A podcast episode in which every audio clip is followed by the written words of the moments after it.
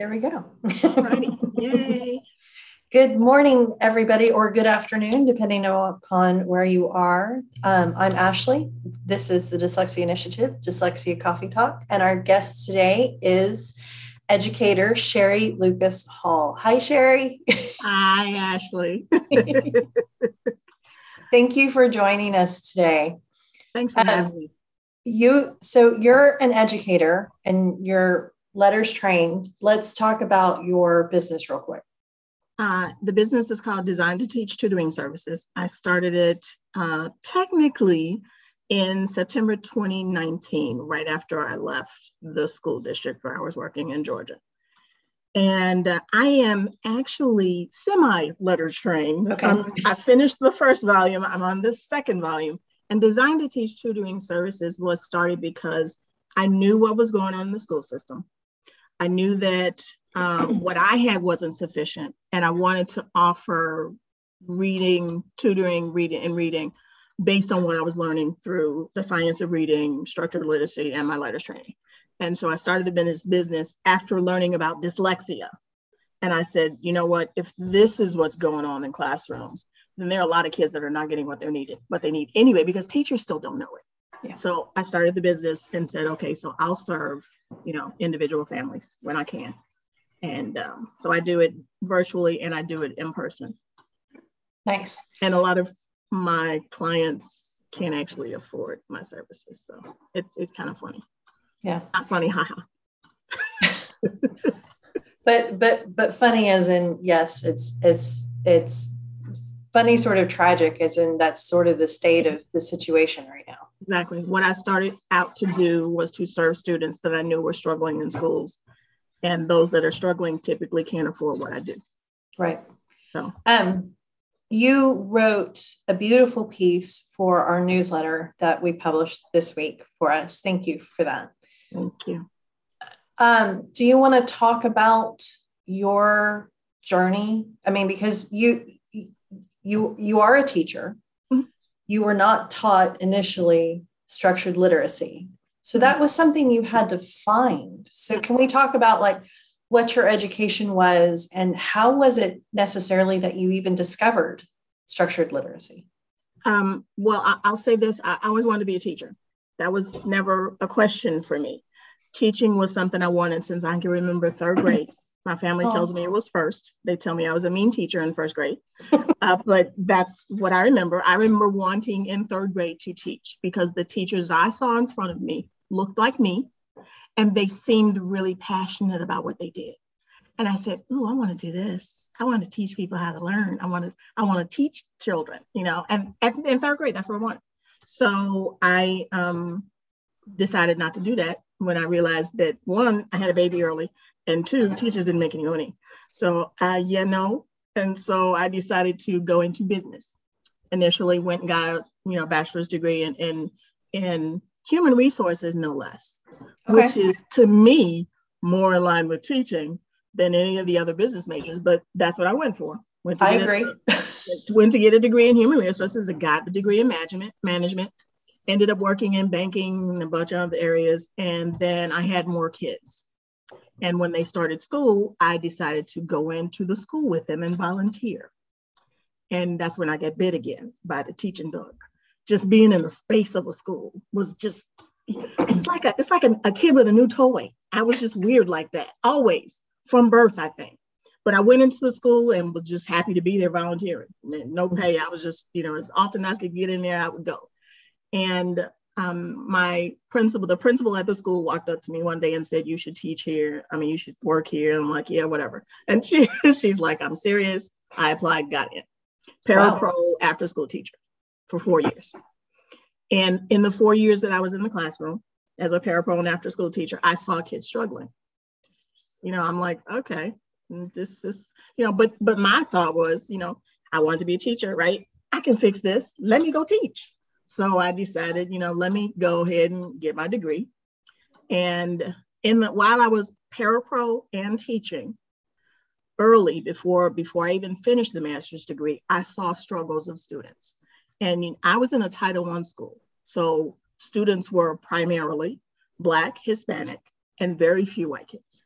Mm-hmm. And so it, it was a Title I school and everybody was struggling almost. It seemed like every kid struggled. It's like the it was almost like the norm. So you didn't to see a kid not struggling was always yay, you know, because we had so many that were struggling. It was right. like, yay, this baby's smart, you know, and you just you get excited about the ones that are not struggling. But as a teacher, I knew there was something I didn't know. And I, I hadn't really started my master's yet. I was just in the classroom with the parapro. I'm like, something's wrong with this. I remember distinctly going to a test for Proctor, and there was a child in fifth grade who told me, I can't read this test. And that's when it hit me. I'm like, how the heck did this baby get to fifth grade and he can't read? Yeah. And then I'm thinking, what do I do for a kid who's taking a test who tells me he can't read it? You know, and so five minutes into the test, 10 minutes into his head is down because he can't read the test. Right. And I'm ready to cry. I'm like, what the? How did he get to fifth grade and he can't read? And how many more kids are in fifth grade and they can't read? And so, you know, um, I said, okay, let me teach. Let me go back to school and get my degree. And when I asked, uh, trying to remember if I asked the, the teacher I was working with, the kindergarten teacher I was working with was retiring.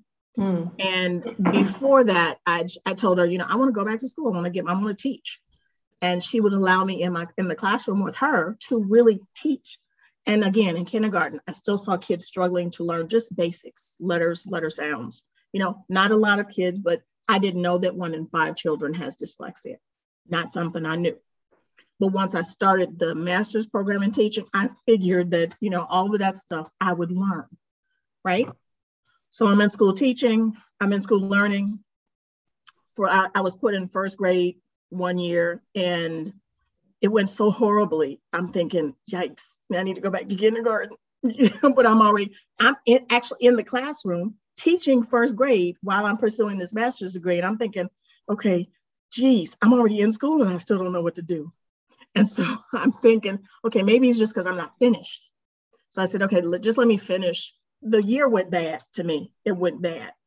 And after I finished the year, they put me back in kindergarten. I'm like, good. I was not mad. Put me back in kindergarten. Of course, I'm still doing the master's. I'm finished and I start teaching full time. This was 2010. Uh, officially a teacher, certified and everything with a master's degree to teach. In the classroom, still seeing students struggle. And I mean, struggle as in, again, not learning letter sounds, not being able to recognize letters, no matter how many times I, you know, would teach, they couldn't catch on. And so I started looking, I'm like, something's missing in what I know. There is no way that I've done this to get this master's degree, and I still can't figure out how to help certain kids. And I have vivid memories of certain children. And I said, okay, let me, let me, there's something else I need. And, and thankfully, the master's degree taught me that I can go do research. I can go, you know, figure out what it is, you know, between my undergraduate and my master's degree. I just realized realized that I was taught to find the answers to my questions. So I started looking, plain and simple. I just started looking. That's how I found it. I started looking. I was uh, the first place I found was um, Florida Center for Reading Research, mm. and and and that was my first space for resources to help me to reach those kids that were really struggling.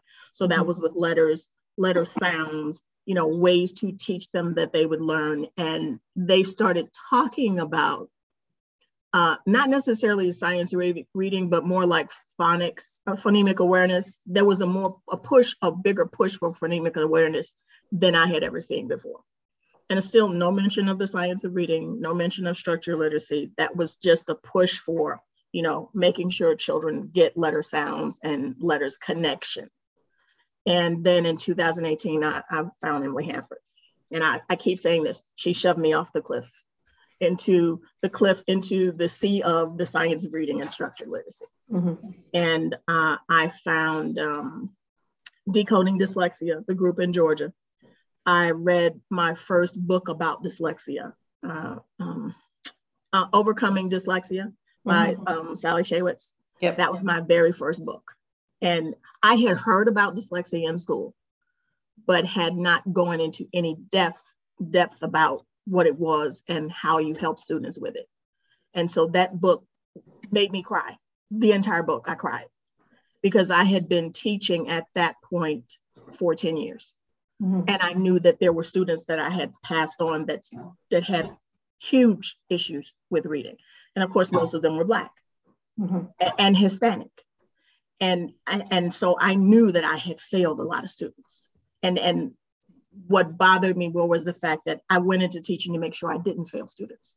I went into teaching to make sure that I did better for students than I had seen. And what I realized after 10 years in reading that decoding, decoding dyslexia book was that I didn't do it. I failed a lot of kids and it hurt to know that. And, and I said, okay, so I've got work to do. And since I was already out, of, I had already been booted. I don't say that I was booted out of the school system for something that went on in the classroom that had I had the skills necessary to understand dyslexia, reading challenges, had I had those skills, what happened in my classroom would have never happened. But I didn't have that skill. And so it did happen. And it led me to do what I've been doing. And that is focus on um, structured literacy, focusing on the science of reading and understand, understanding how kids learn, um, why it's difficult for some kids to learn, and what we need to do in the classroom to make sure that you know, we kind of rewire the brain and how it processes language. It's necessary. It's absolutely necessary. And every educator and every administrator should have the skills. But right now, I know we still don't. Correct. Um, because you brought up Emily Hanford and Title I schools as well, you know, I'm reminded of a quote from Dr. Ju- uh, yes, Dr. Julie Washington in the last Hanford podcast, which I think was called "What the Words Say." Um, I think so where she was specifically with Dr. Washington and they were standing in a Title I school. And mm-hmm. Dr. Washington said, you know, out of this group of children, unfortunately, we cannot discern those children who are, I mean, I'm paraphrasing, of course, those children who have not had ample opportunity versus those children who have learning disabilities. We can't tell one apart from the other. And if we evaluate, we can't tell one apart from the other because this is the situation of these children right now. And this is a significant challenge to the education system, but something we absolutely must address and must change. I found that quote to be gut wrenching, you know, that, that you couldn't discern. I found that to be very gut wrenching, but it makes the crisis in front of us that much more I, I can't think of the word that I want because I don't want to say critical after I said crisis. But it is. But it, it is. But why not? Why not? exactly. And the reality is that in schools where a lot of the kids look like me and Hispanic students, everybody's struggling. Exactly. How do you how do you identify who's who? How do you exactly. identify somebody who is struggling because of a reading disorder or a reading challenge or struggling just because they haven't had the exposure to language and opportunities because of their economic background. That's not an excuse to fail them, but that's a reality for a lot of the students in, in, in, in Title I schools and in communities where, you know, the socioeconomic economic background is low. You know, exactly. the, the struggles are so proliferant. There's so many kids struggling that you can't tell the difference. But that means that every teacher in that school needs to be qualified and ready to identify it in the way that it needs to be identified through assessment mm-hmm. and be able to teach to it, whether it's a reading challenge or whether it's just, you know, lack of exposure because their environment is different. That should exactly. be a reason to fail students. And we should never open our mouths to say students are failing because they're poor. We should never open our mouths to say that. And I hear that so dang often. It, it t- just, it takes me off, honestly and and it on honestly it should. And i was looking for a word stronger than critical to be perfectly honest. I wanted something more profound than that. I know. I fell down these rabbit holes of words in my brain yeah, yeah i call it a brain fart. That's what it is. It's okay. But um so what based on what you know now and the educational experience that you've had and the statement that you just made of you know all, all, of these teachers should be armed with this information if if you know if it were up to you to decide how we were going to go about making this change what what do you think would be the best way to go about it uh, well first off I don't know how policies are changed. I know it's political. It is. And I know that I know that there are a lot of people with money in spaces making decisions about what's going to happen in, in spaces where they are not. Yes. In spaces where they're not even affected. But they're making decisions for those children that are in those spaces. I know that a lot of that has to do with money. But I also know that the government now has provided ESSER funds to be, you know, distributed to help, you know, communities to help with this reading crisis or or to help with just the crisis during the pandemic, right? And so the use of the funds is, is what's going to be important. One of the first things I think we need to do because we have this science of reading and structural literacy that everybody's so aware of in the in the elementary school level, right? What are we doing for all those people that we've missed? You've got middle schools, you've got high schools, you've got juveniles in detention, you have grown folks in jails, and all of those people have been affected because they are either challenged in reading or they just have never received good reading instruction. And so there are things we need to be doing intentionally. And that's a word that I don't think people are using enough. There mm-hmm. needs to be intention about whatever we're doing. There shouldn't be this, you know, half-sided side of your neck, you know, offhand kind of, you know, let's try. We're, it, the time for trying stuff is over. We need to be real intentional about how we reach these children that we have failed already because these kids are no longer in elementary school. We can't fix them. These people are in middle and high school, still struggling with a reading challenge that should have been addressed in elementary school, but it wasn't. Now they're in middle and high school trying to deal with middle and high school, you know, language, terminology, you know, content, and they still can't read. So one of those things that I keep pushing is that we need literacy centers and clinics in middle and high school. That needs to be an intentional thing. There needs to be some way to triage what's going on in middle and high school. These kids are still failing, they're still struggling, and they're not getting the intent, intentional focus they need.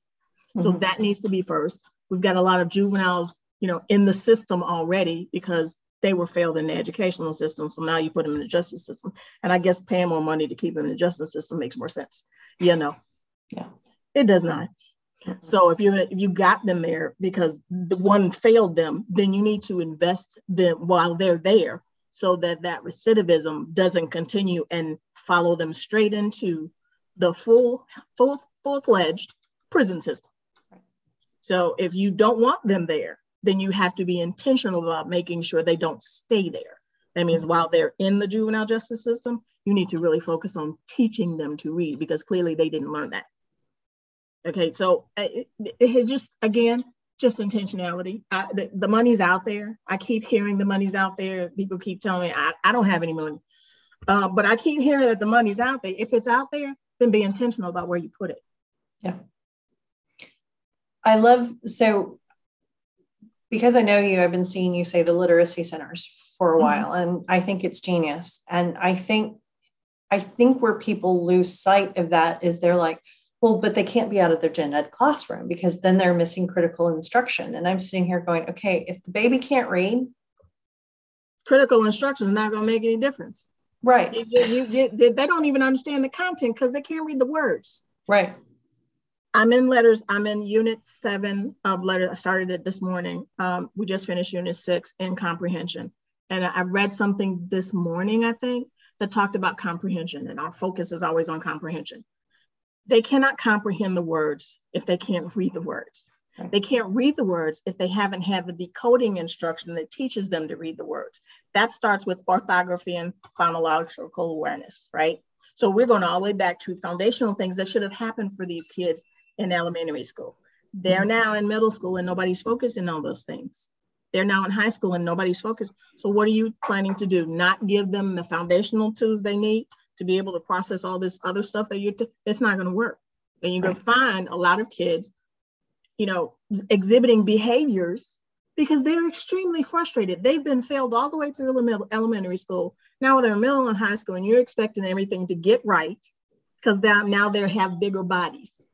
It's a bigger body that can't read. So you wonder why they're upset? because everybody before you has failed them. Mm-hmm. Clearly, they failed. And you're forcing so yes, they're angry. Right, and you're forcing them to be in an environment that they can't escape from, trapping them. You know, eight hours a day and also in an environment that you know ha- is a culture of why can't you do this? You need to try harder. You need to make good grades. You need to and so you, you you're telling them okay um, i'm going to move your body physically from elementary school to middle school. Uh, you had all these struggles in elementary school but now that you're in middle school it should be better. You're a big boy. You should be able to do this. Yeah no right you haven't given them the tools to do that. And then for a Black boy or a Hispanic child that's angry because they've been failed, the system starts to look at them as a criminal automatically. And so it starts early.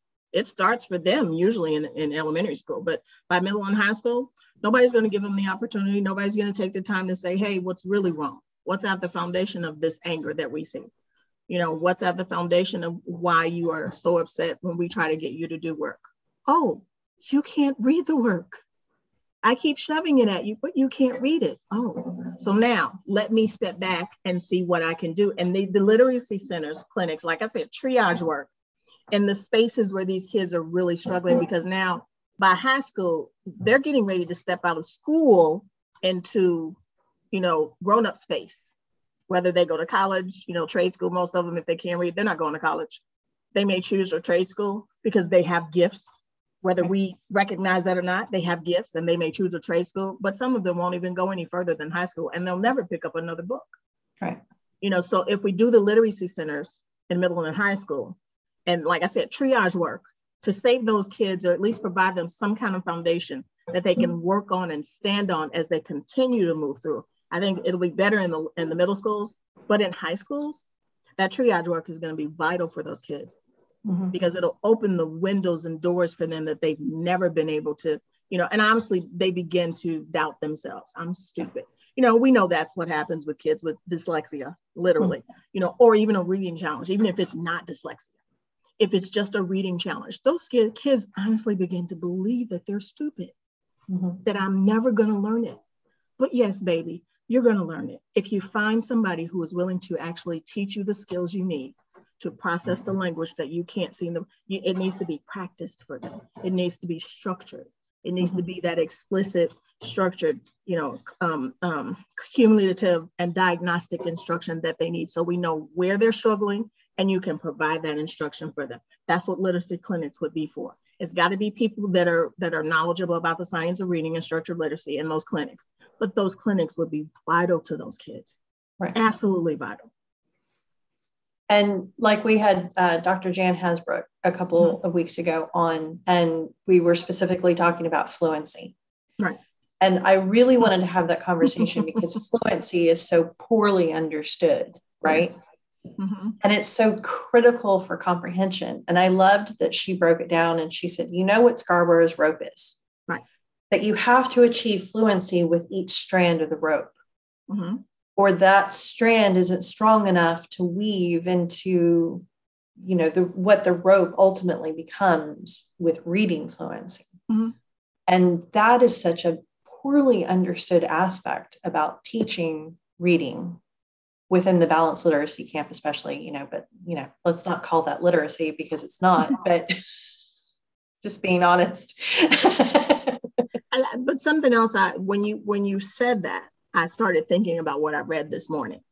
And we talk about fluency so often but we forget accuracy. And i listened to uh, i watched the video um, that was done i think it was through the reading league but it was um, it was Jeez, I just had a brain fart. That's really bad. That's really bad. To um um, geez, Michael and Readsters. Um, okay. Anyway, past the brain fart. The the basics is fluency is dependent upon accuracy. You can't mm-hmm. be fluent unless you're accurate, right? Mm-hmm. Accuracy comes from being able to decode the words. Decoding goes all the way back to word recognition right. and back to phonological awareness and orthography. You cannot do the fluency unless you address the word decoding. Kids are not even going to get to being fluent if they can't read the words. Exactly. So we the, the thing is we keep pushing fluency and, and fluency and comprehension. That's the big thing we push. But unless those kids have the foundational skills of uh, having a, a high frequency word knowledge, having strong phonological skills and orthographic mapping, that fluency is out the window anyway. Mm-hmm. Because there's no accuracy in what they're reading. Exactly. Right? Exactly. So, you know, um, so Farrell, that Farrell, mm-hmm. um, I am drawing a very big blank right now. she actually called me this weekend, and I'm sitting here right now, and I cannot remember her name. Seriously, from from reading Rockets. You know her. Everybody knows her. I can't.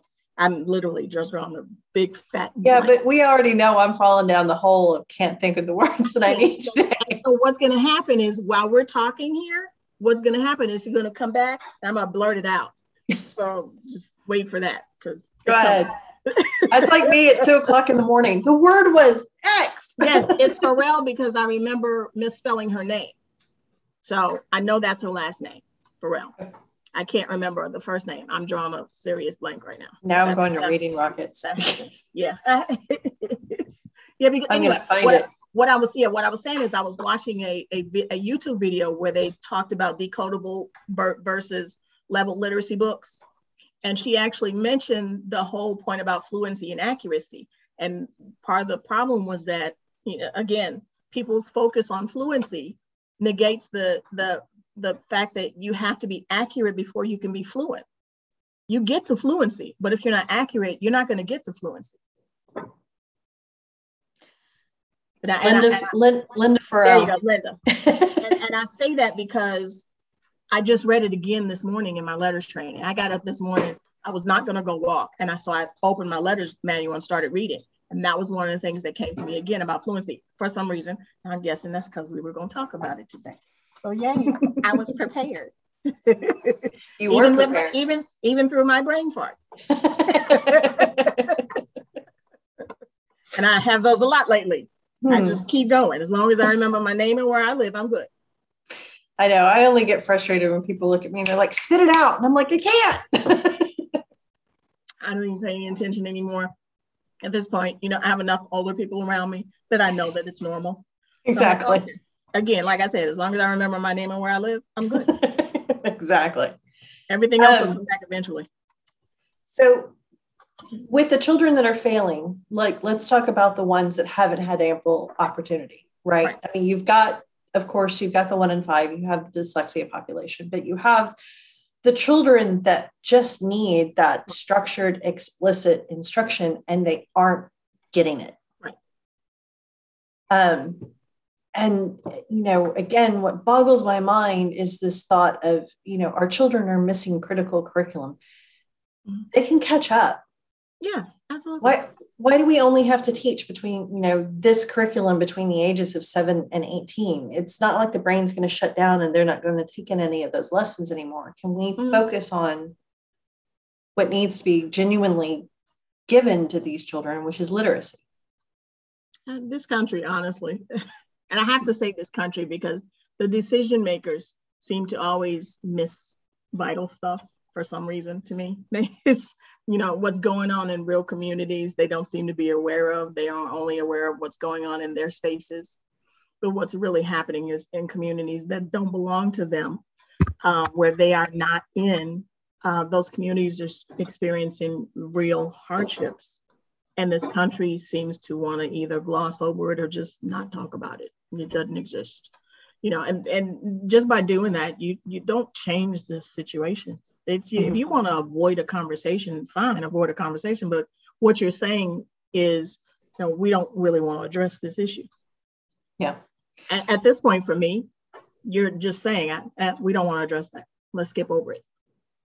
So the reality is those children that are in communities that are still struggling with reading that because of economic hardships, you know, and that their environments just don't allow for the things that those students need to have to promote good literacy in their own spaces where they live. And then you go into their schools and the schools I don't know how to say this without seeming like that I'm criticizing educators because I'm not. Uh, the criticism is in our system. It's not necessarily in individual educators, it's in our system.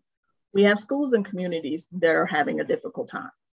And in those community, in those schools, if you're not providing what students need to be able to learn to read better, if you're not providing teachers that are skilled, if you're not providing the literacy, you know, the types of books that they need and the kind of instruction that they need in those communities that will improve what's in their environment, you're going to fail them anyway because what happens is their environment is already limited for whatever reason. And we have to admit that systemically, some environments are limited. We need to quit avoiding that conversation. Some environments are limited because of systemic iniquities. When you go into the space, the schools in those spaces, if you don't provide those schools with the resources and the people necessary to make sure that they can change that environment that the children come from, that school has no purpose there. Right. What's going on in that school has no because if it's not going to change the condition of those students, it's not going to change the resources and and access to what they need to be better in reading, then you're not going to change anything for those students. You're just in the space and saying that you're teaching and you know, you're not changing anything. So they're going to leave that school and they're going to go into whatever other community schools there for middle and high school and finish and and go back out there and, and like many other people in those spaces are going to continue to struggle because systemically our country has not changed you know the inequitable systems that are existing. That's i mean that's the real bottom line. Do you were you aware of or do you remember it was it was this year i think it was about um, six months ago because it, it was definitely in the last school year and it was a it was a news report that had been on one of the major news stations and it mm-hmm. focused on uh, a boy that was getting ready to graduate from high school and he couldn't read and he could not read he was in baltimore mm-hmm. in the baltimore public school system yep. and you know he had been passed grade after grade after grade after grade and i can't remember what the catalyst was where the mother finally figured out that her son absolutely could not read at all. Mm-hmm. But the statistics for that school was like something insane, like only 1% to 2% of the graduates could actually read from that high school. And what blew my mind was, you know, I, I went to the news story on various mediums and I was reading the comments because I wanted to see what people were saying about this. Mm-hmm. Everybody blamed the mother. Mm-hmm it, it was all the mother's fault. And it, I, I just, I, I got sadder and sadder and sadder with each comment that I read because I was going, they don't get it. No. And then I was thinking about a conversation that I had with somebody locally who knows that balanced literacy fails children. She, mm-hmm. she doesn't know anything about dyslexia, but she knows that balanced literacy doesn't actually teach anybody to read. Right. And she but she knew that I was a dyslexia advocate and she came to me and she was like, "Why is nobody listening?" And I said, "Because we sound like we're crazy." Everybody fundamentally believes that people are exiting school capable of reading, despite all of the data that says contrary to that reality. And if you look at it across uh, the racial groups, you see massive inequity happening. But everybody thinks, oh, hey, it's the parent's fault that the child can't read, or it's the kid's fault that the child can't read. And I was, you know, right I wanted That's to comment. Yeah, I wanted to comment on that that post with the Baltimore thing going, if one to two percent of the total graduates out of the high school are the only ones capable of reading. And by the way, they're not reading at mastery, but they can read higher than a fourth grade level. That doesn't, that's not the parent's fault. Why are you not seeing the issues here? you know the the interesting to me is thing to me is how often from middle through high school we blame parents for what the kids are not doing mm-hmm. even in elementary school. That's where the blame lies, usually with the parents.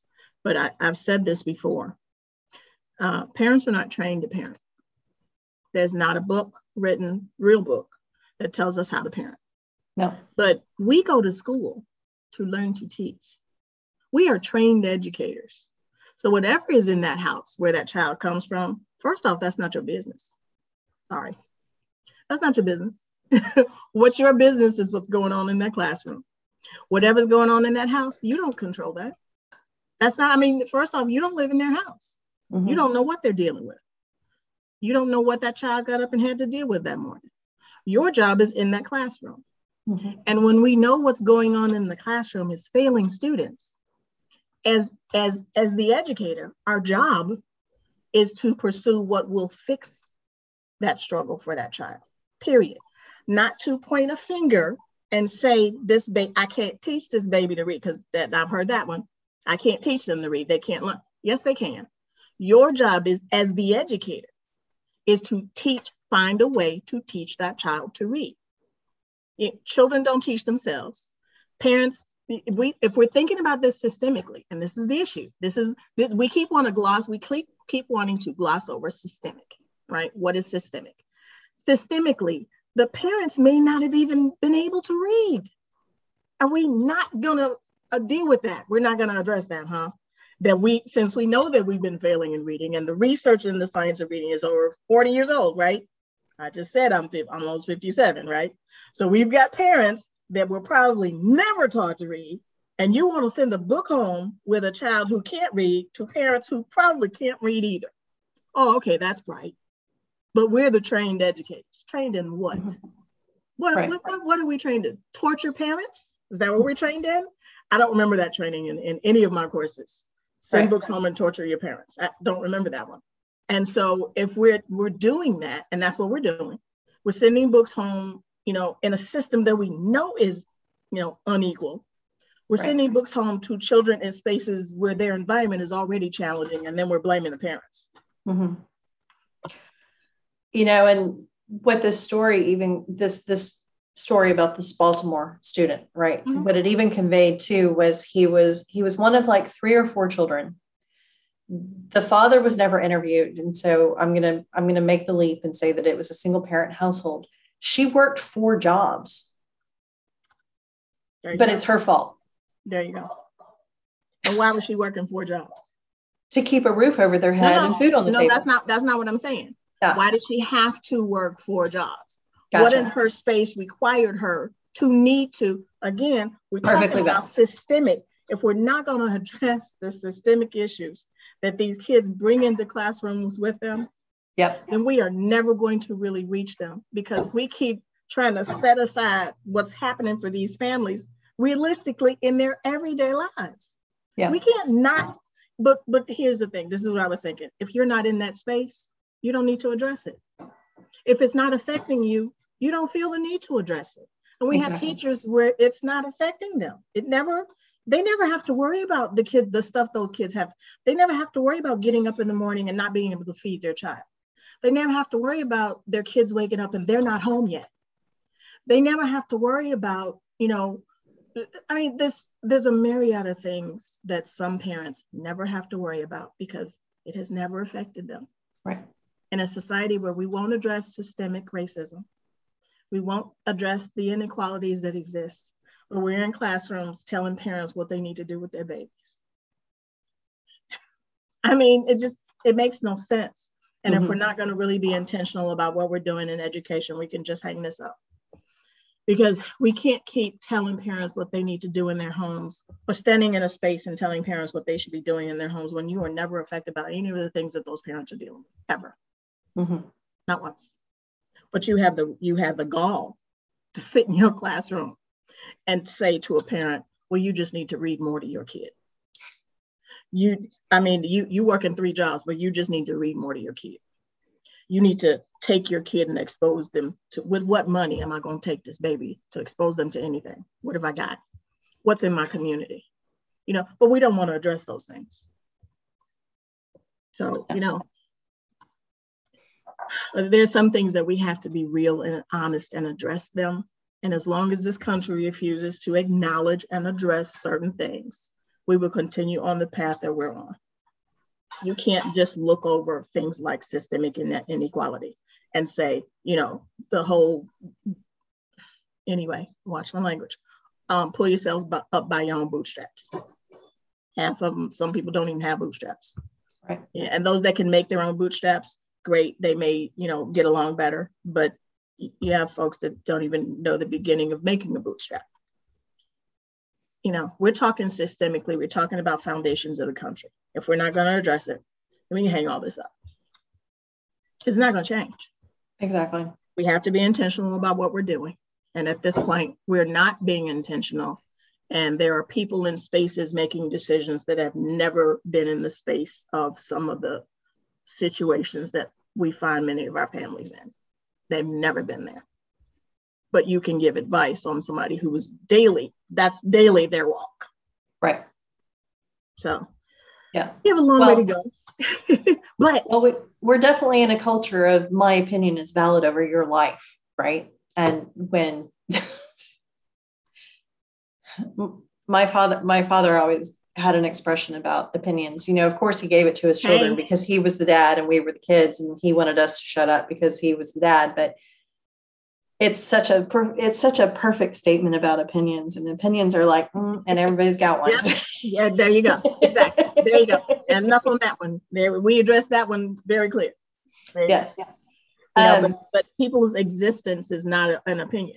The existence that these people are in, that is right. not opinion, that is from their lived experience. Correct. And if we're going to dismiss their experiences, we are dismissing every potential we have to serve those families. Exactly.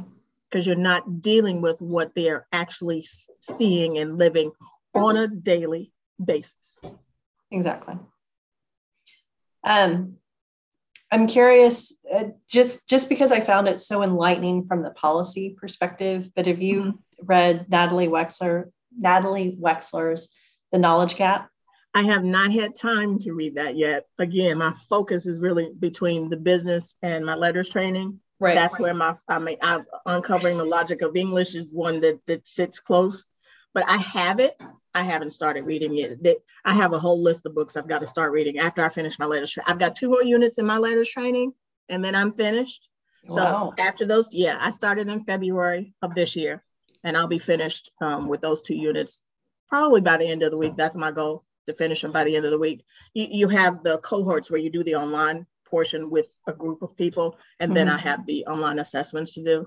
But my goal is to finish um, within the next two weeks. Wow, uh, and then amazing. I can, and then I can, you know, you can do that when you don't have a real job to go to every day. That's not necessarily a good thing. I'm just saying, you know, I have the time to do. but, you know, but when I finish that, I'll, I'll you know, add my list. Uh, it's on my list. It's on the top of my list. I think you'll find it interesting because she said she sheds so much light on the shaping of policy over mm-hmm. kind of the last hundred years, mm-hmm. educational mm-hmm. policy specifically, and right. especially when she gets to today, those voices that are trying to tell us what we should and should not be teaching inside of the schools. Right. I right. think you'll find that very you already know all of this, but I think you're going to find the fact that it's in words, you're you're going to find it very satisfying. And I I have to balance my reading yeah. Uh, with uh, things like Natalie Wexler. And then things like my other book that I'm reading, uh, Fugitive, Fugitive Pedagogy. I have to balance my reading with readings about this society and everybody, yeah. and readings about my reality in the space that I live in. Okay. Because we said this when we first started this is what I come with. Mm-hmm. Okay. And all the experiences that come with being this and I have to be ready to face this society in the skin that I'm in and in the experiences that I have. And I know for a fact that sometimes when I come in this body, people will dismiss what I say. And so I have to balance my reading with that kind of knowledge that you talk about in, in Natalie Wexler's book, with knowledge about who I am and where I come from and right. what I know that we're dealing with in the spaces where I exist. So, you know, I, you know, I do that. And right now my, my, my, my reading is heavy with LETRS, which doesn't necessarily speak to me in my existence. Uh, so, uh, you know, I have to, you know, I'm, I'm in LETRS and uncovering this logical in English and another book that speaks to me. So again, that, that's how I have to read, you know, I with understand. the knowledge, with, with the knowledge of my reality, that's how I read. I understand. So she's on my list. so I want to be cognizant of your time because I know that you've got an assessment in 27 minutes. Oh, really? Is that what time it is? Oh, oh, oh okay. Or, or am I oh, off? It's 30 minutes. Okay. Yeah. Thank you so, for the reminder. One, I, I'm just, I keep watching the clock because I think that you and I could probably talk forever. And I, I don't you to miss the that. topic, just the topic itself is something right. worthy of conversation. But beyond the conversation, there has to be action. There has to be real movement. There mm-hmm. has to be real steps in making change so that these one, so that teachers get the knowledge they need, and two, so that the knowledge that teachers have is passed on to the students that need it. So the conversation is great, but we need to see more action in the way of getting the knowledge into the hands of teachers and then, you know, being able to provide that to students. Yeah. Um, and that's, you know, changing the university systems from their balanced literacy entrenchment that's going to be that's that's almost a battlefront all all just to itself the publishing company shouldn't control the universities as much as they do but unfortunately they do right now. I wasn't feeling i didn't know that. Well so i don't know that for a fact but what i how i think of it is you know because i i want when i was in college my goal was to become a college professor. Mm-hmm. that's what i wanted to do. Okay. And so uh, what I understood was, you know, if you're a college professor, you're responsible for generating so many papers in, in X amount of time, right? I mean, every college professor is supposed to be researching, working, contributing to the space in which they exist, right? Okay. Mm-hmm. In order to do the research, you have to be funded to do the research. Okay who's going to be providing the funding to those that are in education colleges across the country in order to support their work companies. right okay wow I, I, all i know is is you know what i thought i was taught in school wasn't what i needed to be effective in the space that i was in. That's all i know. I, I don't know it from this perspective you just gave. Uh, what I also know is that uh, what I thought I was getting, um, I even began to go for a reading specialist degree at a particular school here in Georgia because I that's how bad I wanted to make sure that I changed what I was doing and other teachers could change what they were doing. I started as a reading specialist and when I looked at what they were giving me to do, and I realized that it had nothing to do with the science of reading. I'm thinking, and so I had already started studying, right? So I'm looking at this material for this reading specialist degree I'm trying to get so that I can be better for students in reading. And none of it has to do with the science of reading. I'm thinking, what the blazes? I'm about to waste another two years and money, given that I'm already in debt for the master's degree that didn't do what I needed to do. I'll be damned. I'm sorry if I'm gonna go through a reading specialist degree and get another degree that has nothing to do with the reading science of reading. So I actually addressed the university. And the person that I addressed about the science of reading was real indignant with me about the fact that they were teaching based on the science of reading. And I tried to explain that's not what I've been studying. That's not what I'm seeing. And the classes that I'm taking don't even demonstrate that. And she was really upset with me. I said, Well, I need to withdraw. And she didn't want me to. So I just stopped going. I'm sorry. I, what I'm not going to do is I, have already been through a master's degree. I, I, know that they didn't give me what I needed. that's mm-hmm. from three years. I've been doing this for three years now. So this is what I've learned in the three years. I'll be damned if I'm going to sit in your classroom or sit through any program that I know is not geared to helping me to do what I know is necessary. I'm not doing that. So I just withdrew. I don't know what's going to happen with that. But uh, we've got too many, even additional programs, advanced programs that are not preparing teachers to teach based on the science of reading or structured literacy. And they're still doing it. Mm-hmm. So I know that we haven't made the move that we need to make. Right. We actually have somebody that's been commenting who's working. Um, I'm not, I'm sorry, I haven't been com- following the comments well enough. I'm not sure if they're working on their undergraduate or their master's. I think that they said their master's, but they said mm-hmm. the same thing mm-hmm. that they approached their pro- professors and talked about this uh, structured literacy, and the professor shut them down and said mm-hmm. that, you know, it, it, it wasn't relevant and you know the student is trying to express structured literacy is the only way to go and oh, you yeah. know so you've got this breakdown i went I directly have, to my master's program. I went back to the master's program where i got my degree from and actually talked to the head of the college of education. And he distinctly told me he said you probably missed something. That's what he said to me. You must have missed something. And so in that something that i missed? I held on to one of my um, one of your syllabus. I have one. I have one of my syllabus, and it actually says balanced literacy for the 21st century. So I'm like, oh, okay, I missed the day that I got this this syllabus is what I missed, and I should have been ignoring it, but I didn't know. Right. You know, so I didn't miss anything. You missed teaching it. Yeah. But he actually told me that I missed it. So I'm like, oh, okay. I actually had a family member uh, who recently completed their master's in education mm-hmm. who has two dyslexic children. And already knew the diagnosis of one of them before the master's began, knew about dyslexia, knew about structured literacy, you know, knew all of this, went into the master's program. Um, they were uh, it was a family gathering and so they were all at my house but she was in a different room with her computer taking a test that she had that she had to take mm-hmm. and every now and then she'd call me and i would go in and she would go read the question. And I'd go up to her computer and I'd read the question. I'd be like, I got to go. and I'd be outside the room, like stomping around my house, going, damn it, I just.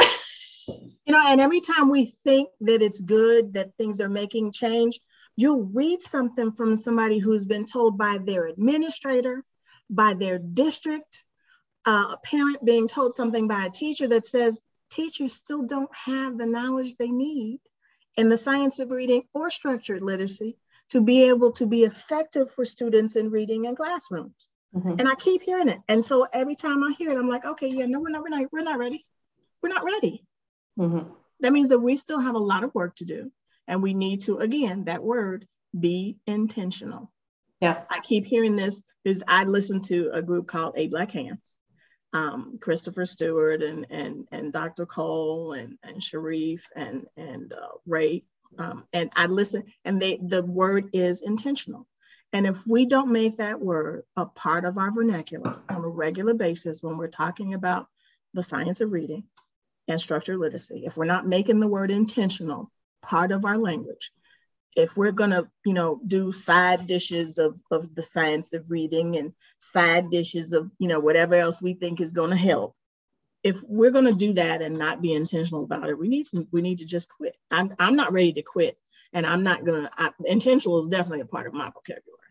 So I, i'm tired i'm tired of being nice I'm not being nice anymore. If you come to me with it, I'm going to tell you the truth. I'm going to tell you what I know. And you have to understand I'm coming from my experience. So don't look at me and ask me to validate what I'm saying to you. I'm, I, this is my experience. This is where I am. This is what I know. You want validation? Go somewhere else because I'm not about to give it to you. I'm good right where I'm standing. My existence is my validation. So you come to me and you question it, you can go have a conversation with somebody else because I'm not going to validate myself for you. I know what I know. Definitely. So I want to I want to ask you one more question and I'm still watching the clock. We've got 18 minutes before your assessment. So I definitely want to get in this, this one question and then we can talk about your business one more time. And then okay. I I will give you at least a few minutes before your assessment so you can regroup. it's virtual, so we're good. Okay, good. Remember that mess you saw on my table? That's it. So we're good. I'm, I'm actually ready. All I have to do is move it. There you go. Um, one of one of the things that I find as an advocate that's very hard about the structured literacy conversation versus mm-hmm. balanced mm-hmm. literacy conversation, right. right? Right. Is almost always the first thing that comes up is teacher bashing. Yeah. You know, if I'm implying that children are not learning how to read within the school system, then I'm teacher bashing. And I cut, you know, and I keep saying I'm not teacher bashing, I'm system bashing. And right. there's exactly. there's a fundamental difference between yes. the two. But one of the things that, you know, at least the community seems to think is because love was weaponized so much, you know, the idea of the love of reading was oh. weaponized. And that our but within that, I think the protection of teachers within that love of reading was also sort of weaponized. Okay. That you can't say something against it, it comes across that you're you're attacking a teacher. Right. You know, and that's not the situation. It's like like what you and I were talking about before we went live. I want to have the conversation. Right. We have to. It's absolutely necessary. And if you're not willing to have the conversation with me, then I can't help you. And, and you are saying it's me. okay to stay where we are. Right. That's the reality of it. If you don't want to have the conversation about balanced literacy and structured literacy, you don't even want to have a discussion. You're saying it's okay to continue to fail all the children that we're failing. Because that's the reality of it. We we already we have all this data that's telling us that our children are struggling to read. We have we have the kid that was in Baltimore. We have a lot more kids like him that did not learn how to read. And that was with balanced literacy. I can't even, I don't even know how long we've been using it, right? So if you don't want to have the conversation about balanced literacy versus structured literacy and the, the, the contents of structured literacy and everything that's in it, if you don't want to have that discussion, you don't want to change. You mm-hmm. period. You don't want, you want to continue to failing all these students. It's, it's that conversation, those conversations that we don't want to have that are failing our, our whole our whole country. You know, we don't want to talk about systemic racism. We don't want to talk about the inequalities in, in our systems, right? And we don't want to talk about how bad balanced literacy is failing students. Okay, so let's just keep going in the direction we're going, right? I know that there are 42 million functionally illiterate Americans. That was as of 2019 when I 2018 19 when I first read the book uncovering um, um, dyslexia, right? Right, which is 9% of our total population. Yes. And so that was then. I'm not even sure what it is now. But if we don't want to address that, let's just mm-hmm. continue to not have this conversation. All right. Exactly. At least Germany, I'm going to go there. At least Germany was willing to have the conversation about the Holocaust and actually talk about it and, and begin to do things to change what they know that they did, but they acknowledged it. And the problem is that America don't want, doesn't want to acknowledge anything. We don't want to acknowledge that the country is racist. We don't want to acknowledge that there is systemic inequalities. We don't want to acknowledge that, you know, we there are communities that are not being helped at all, you know, and we don't want to acknowledge that uh, a lot of our teachers don't have the skills and the knowledge we need to teach reading effectively based on how the brain processes language. So I had to acknowledge it because I was one of those teachers that had no idea. And so I don't have a problem with calling a spade a spade and saying that teachers, I'm not bashing any teacher. What I'm saying is that we were not given the skills we need to be effective in our classrooms when it comes to teaching children to read. A lot of us are missing vital information and understandings about, about how the brain processes language and what students need from us so that we can teach them those foundational skills that they need to, to progress in reading. Plain and simple. I'm not going to bite my tongue. I'm not going to say, you know, I'm scared. I'm not. I'm one of the teachers. I'm one of the teachers that didn't know. You know, so until we call it out, you know, and, and we're going to have to have some brave teachers. I'm, I'm going to be honest. What we're going to have to have is some really brave teachers willing to stand up in their spaces and say, this isn't helping the students I serve. And I know a better way.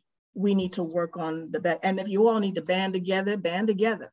But we have to be brave as a as a teaching society. We have to be brave as the educators in the spaces we're in because we know it's not working we need to be able to say, this is not working, this is what's better, this is why it's better. Okay. uh, what is the science of reading.org is a space to go to to understand it. Stephanie um, Stollar's um, Reading Science Academy is a great one to go to if you still don't understand, but teachers need to get the understanding so that we can be better in the spaces where we serve students, particularly in communities that are Black and Brown. Because if we don't change it, we're going to continue to fail those communities. And we can't say anything other than we didn't change because we just didn't, we weren't comfortable making the changes. You know, we got to step beyond our fear, you know, of, of, what we don't know, what we didn't learn, what, what we think somebody's going to blame us for. It, time is time, time is time out for all of that. Okay. We've got to actually step into that space and begin to learn about structured literacy and the science of reading so that we can serve students better. Period. That's a period. There's nothing else to that. And that includes in the spaces of middle school, high school, and in juvenile justice, where we know a lot of kids are sitting because they were already failed in the education system. Mm-hmm. Definitely. Um, so that's perfectly said. um, let's talk again about your business. What what's the name? How can people find you? I, I need a web page. I don't have financing to pay for a web page. So if anybody wants to, to volunteer and help me to create it, uh, create it for me, I don't have money for that. So I don't have a website yet, but I wouldn't mind. It's called Designed to Teach Tutoring Services. Okay. And I teach based on the science of reading. I, I use my LETRS training and all of the studies that I've done in structured literacy to help support what I do for students. It's virtual and it's in person um, it seems like I, am getting a more of a virtual uh, clientele, and I'm fine with that. um, this is my only source of income. This is what I use. You know, I've decided to go ahead and sub two days a week at the Howard School in Georgia. The school is amazing. It is. I, I can't. I can't. I don't. I can't say enough about the Howard School because, you know, I spent all that time in public school, right? 14 years. And so the, my first step into the Howard School was like a whole new world for me. Class sizes are small, the food is good, and it's, it's you know, I, for somebody who wanted to always be a teacher, I'm like a kid in the candy store when I go to the school. And like I said, it's two days a week. It says it's up. I don't want to work there full time. I have to say this. I respect the Howard School for what they're doing, but I know there's a larger community that needs me to be in that space because mm-hmm. I know there's a lot of kids that look like me that are not being served. So while I love subbing at the Howard School, I don't want to do that full time. My business, designed to teach tutoring services, is what I want to focus on now. I say that, and I'm saying that I did get a contract from Gwinnett County Schools to tutor in the district. Nice. But they still can't figure out what they're doing, so I'm still waiting. so I don't know what's happening with that, but I'm, I'm going to continue to do, you know, the, I have a Facebook page designed to teach tutoring services. And of course they can contact me through my email, uh, designed to, well, that's on my Facebook page, but they can reach me through there. Um, always do an assessment first to find out where your student is. I'm always willing to, you know, take new clients. Email me, let's chat. You know, I love what I'm doing. I can't lie. I love as it's been difficult financially. And again, back to systems, right? The systems in this country weren't designed to help Black businesses because that wasn't the intent, plain and simple. I'm going to be honest. And so I've been struggling since I started the business. Officially, you know, well, unofficially in September 2019, officially in July 2021, right? But I've been struggling since, since that time because financially, the people that really need me can't afford me half the time right? Mm-hmm. So the reality is that while I love doing this, too often I'm not meeting my real needs. That's all I'm going to say without saying too much. Um, I'm in a space where I really need some things to change, mm-hmm. but I love doing this work. I cannot lie. I love doing this work. And even though I panic sometimes and say, oh, I'm going to go ahead and take a full time job, what I don't want to do is take away from the advocating what I'm doing right? Because I know that we need to make some changes beyond elementary school. It's got to be in middle and high school, right? Uh, I don't want to take time from that, but I still want to continue to serve people that may need me, people that are not getting what they need in schools because schools are still telling them, go home and read more to your baby. And it ain't really working. so this is my business, designed to teach tutoring services. I love what I do. I would talk to anybody about it. At this point, I'm willing to say, if you want me to talk, I need hundred dollars. I'm just gonna be honest. If you want me to talk, I'll talk. I'll say anything. I'll say anything that I know in my experience in the skin, right? But you need to pay me a hundred dollars to open my mouth because what I know in reality is that the system and people around us are too often to take advantage of what I say based on my skin without compensating me for it, where that wouldn't be asked of any other any person, any other person, right? And so I know that now. And at this point, I'm like, yeah, I'm not talking to you, you know. Okay. Well, well somebody just offered to build you a website for free in the comments. So go to the comments. oh, okay. I'm sorry. I had to move. Yes, yes. Okay. I'll take it. Definitely not gonna turn it down. I have another thought, but I, will save that one for another space. There's something else I want, and I, I, think eventually I'll get there because ultimately my, my goal has always been to have my own space to teach from. I, I do all this from my apartment and I go visit people. But ultimately, my goal has always been to have my own space to do this work. And eventually I'll get there. But I'll check, I'll check the comments. Thanks. Yes. but um your i mean your your passion and your love just absolutely exude from you in every way and i yeah. i think you're going to get there just just because you're an amazing person and you deserve yes. everything that you want so thank you and, and, and to think i tuned out being a teacher for a long time i didn't tell you i start i didn't start till i was 45 i was 45 when i started because i'm like yeah teachers don't make any money i decided that at 20 i'm like yeah i won't be a teacher and guess what? That's exactly where I ended up. When you have a purpose, when you have a purpose and a calling, you know, you can't ignore it because we're here, we're all here for that purpose. We have a purpose that was designed for us. And I believe that's where my name came from. That's where the business, I believe that I was always destined to do this. I just ignored it for a bit because didn't suit didn't suit what I was thinking. I hear, well, I, you know, I feel like I found what I was going to do in my 40s as well. So I think it's in our 40s that we kind of come full circle in life and go, here's my passion. Let's yeah. go there. yeah. It's just, it's just, everything else is just really not worth it. Right. You know, and, and so this is the, this is the risk I took. I'm glad I took the risk. Uh, and I think eventually it will, I have to remember to not panic though, because I get in spaces where I get really scared about you know, again, that whole systemic thing. Right. My reality doesn't look like what I need it to look like, and I get to panicking, you know, but I have to remember not to panic, and, and all things happen for a reason. So I have to remember that. Stay strong in that one. Well, we've got four minutes until your assessment, so I'm going to let you go. Thank you, Ashley. thanks Thank for having you. me on, and thanks of for course. publishing me. You know, oh. I, I, my last published was at 15 years old. I published in a newspaper when I was in Chicago. Uh, my daddy saved it. I don't even remember what it was about, but anytime you ever want to write absolutely absolutely anything. All right then. Thanks for telling me that because now you'll hear from me again. good, good.